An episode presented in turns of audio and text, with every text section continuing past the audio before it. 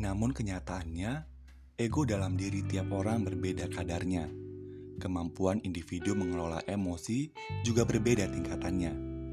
Lagi, porsi tantangan hidup tiap orang bervariasi bentuk dan waktunya.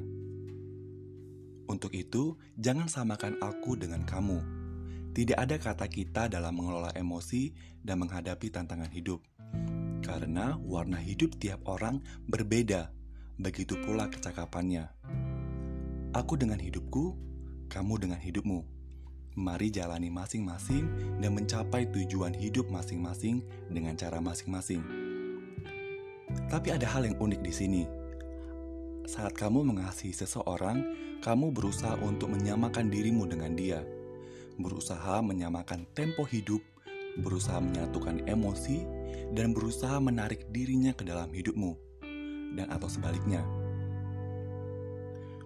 Pada praktiknya, harapanmu belum tentu terjadi sedemikian rapi.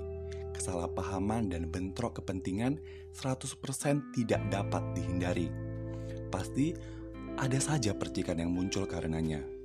Sehingga diperlukan toleransi, mengalah, sabar, taat, pengertian, dan tentunya usaha-usaha untuk saling memahami dalam memadu kasih dalam sebuah hubungan.